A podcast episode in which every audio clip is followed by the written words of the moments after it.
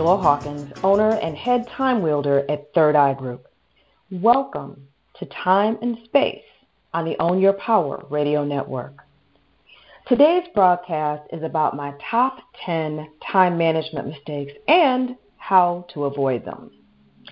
As a productivity coach, I've seen many mistakes that people make, and there are definitely more than 10.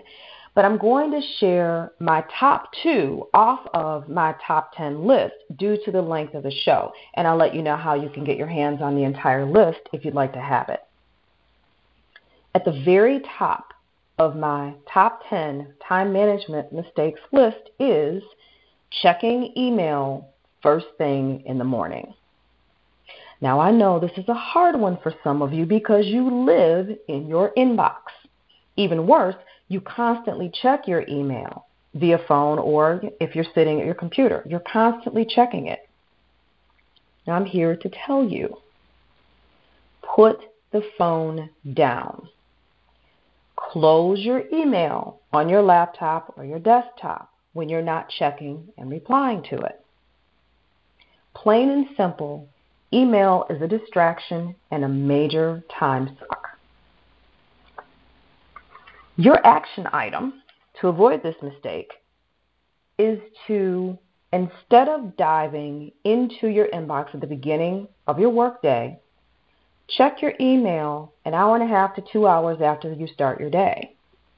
Use that first hour and a half to two hours of your day to focus on your top priority. By the end of that period of time, you'll either be done with the task or you'll at least have a good dent in it. This makes the first couple of hours of your day more productive instead of having you fish around your inbox.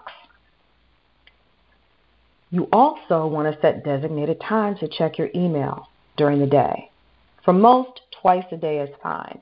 And use the filters, filter, filters, folders, and rules in your email to help it stay uh, nice and neat and to make checking and replying to email a lot easier for you. And if you don't know about all that, check my email overload post on my blog at timeandspaceblog.com.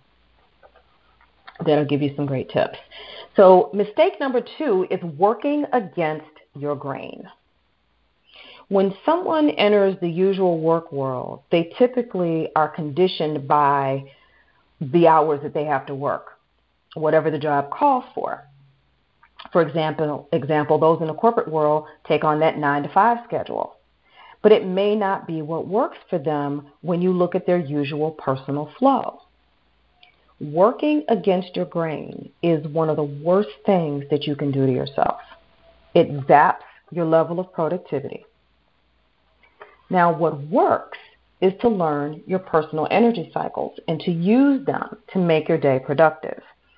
Everyone has a particular time of day when they're more alert mentally and their physical energy is a lot higher. If you don't know what time of day is best for you, start taking notice. You might find that you're not at your best until almost noon and that you can work past dinner before you really start to fade out. Make the shift in your day and use that time for the things that require you to be at your best and use other times during the day for things that don't require so much of you.